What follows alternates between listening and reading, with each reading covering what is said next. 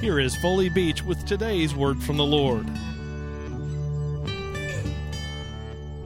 Are you filled with the Holy Spirit? If so, the fruit of the Holy Spirit will be present in your life. You cannot exhibit the fruit of the flesh and be filled with the Holy Spirit. Hear me on that. We live in a world where people just compromise that. Oh, it's okay to sin. No, it's not.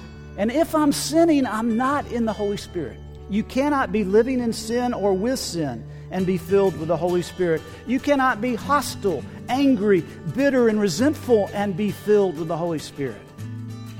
But the fruit of the Spirit is love, joy, peace, patience. That's one. Hmm. Goodness, kindness, gentleness, faithfulness, self control.